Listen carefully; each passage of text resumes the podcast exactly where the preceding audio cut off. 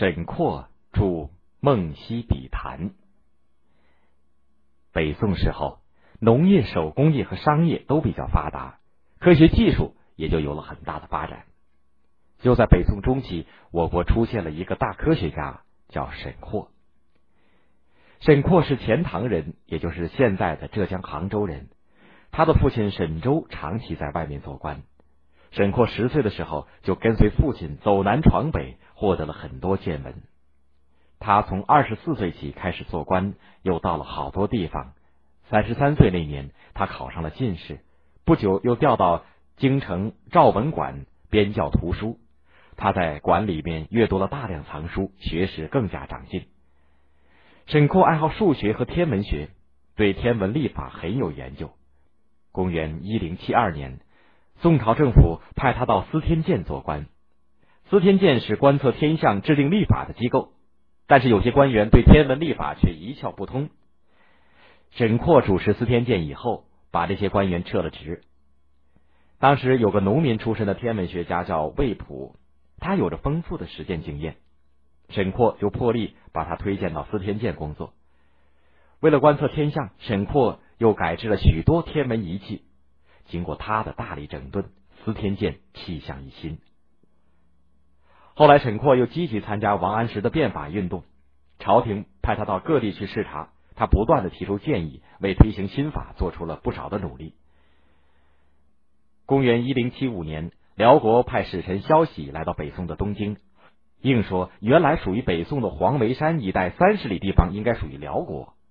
这里说的黄维山就是山西原平的西南。宋神宗派沈括去谈判，沈括先到枢密院查阅档案，把过去双方议定的边界的文书查得一清二楚，并画出边界地图，驳斥了辽国的无理要求。之后他又受神宗之命出使辽国，跟辽国做进一步的交涉。在辽国的京城上京，也就是现在的内蒙古巴林左旗，双方会谈了6次。沈括据理力争，坚持不屈，辽国也无法可想，只得放弃了原来的无理要求。沈括回国以后，详细调查了沿路的地理情况、山川道路和风土人情，写成了一部《史契丹图抄》。他回到京城，进呈给宋神宗。宋神宗因为他立了功，提升他为翰林学士。沈括的一生虽然做过很长时间的官，但是他只要一有机会，就结合实际进行科学研究，是一位博学多才的科学家。58岁那年，他定居润州，也就是现在的江苏镇江，集中精力从事科学研究和写作。他在自己的住处梦溪园写了一部有名的科学著作《梦溪笔谈》。《梦溪笔谈》简称《笔谈》，内容包括天文、历法、数学、物理、化学、生物、地理、地质、医学、历史、考古、文学、音乐和绘画等多个方面，范围非常广泛。在许多学科当中，沈括都有深刻的研究和独到的见解。指南针是我国的一项伟大的发明，沈括对指南针的使用做了多种实验，并且把实验的方法记在笔谈当中，成为研究我国指南针的珍贵资料。他发现了指南针所指的方向不是正南，而是稍稍偏东，这种现象在物理学当中叫做磁偏角。这是世界上最早发现磁偏角的记录，比欧洲哥伦布发现的早了400多年。他到河北去，经过太行山，看见山壁中间有一条罗蚌壳和卵石组成的带状的堆积层。他研究以后断定说，这是古时候的海边，现在东面离开大海已经有1000里之远了。他又进一步推论说，所谓大陆都是由浊流冲击而成的。沈括所说的大陆主要是指太行山以东的河北平原。他认为河北平原是由黄河等浊流冲击而成的。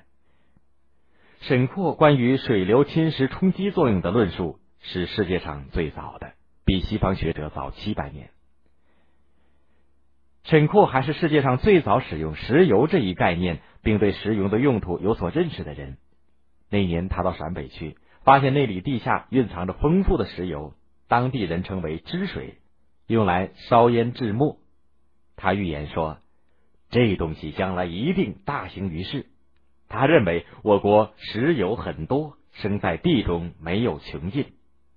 这些论述现在都已经被证实了。笔谈当中记载了劳动人民很多创造发明，其中最有名的要数毕升的活字印刷术。毕升挂名的活字印刷术是印刷史上的一项重大的改革，要不是笔谈记载他的事迹，我们简直连他的名字都不知道了。公元1095年，沈括在润州病逝，这一年他65岁。他写的《梦溪笔谈》一书已经成为世界科技史上一部杰出的著作，受到中外科学家的高度评价，被誉为中国科学史上的坐标。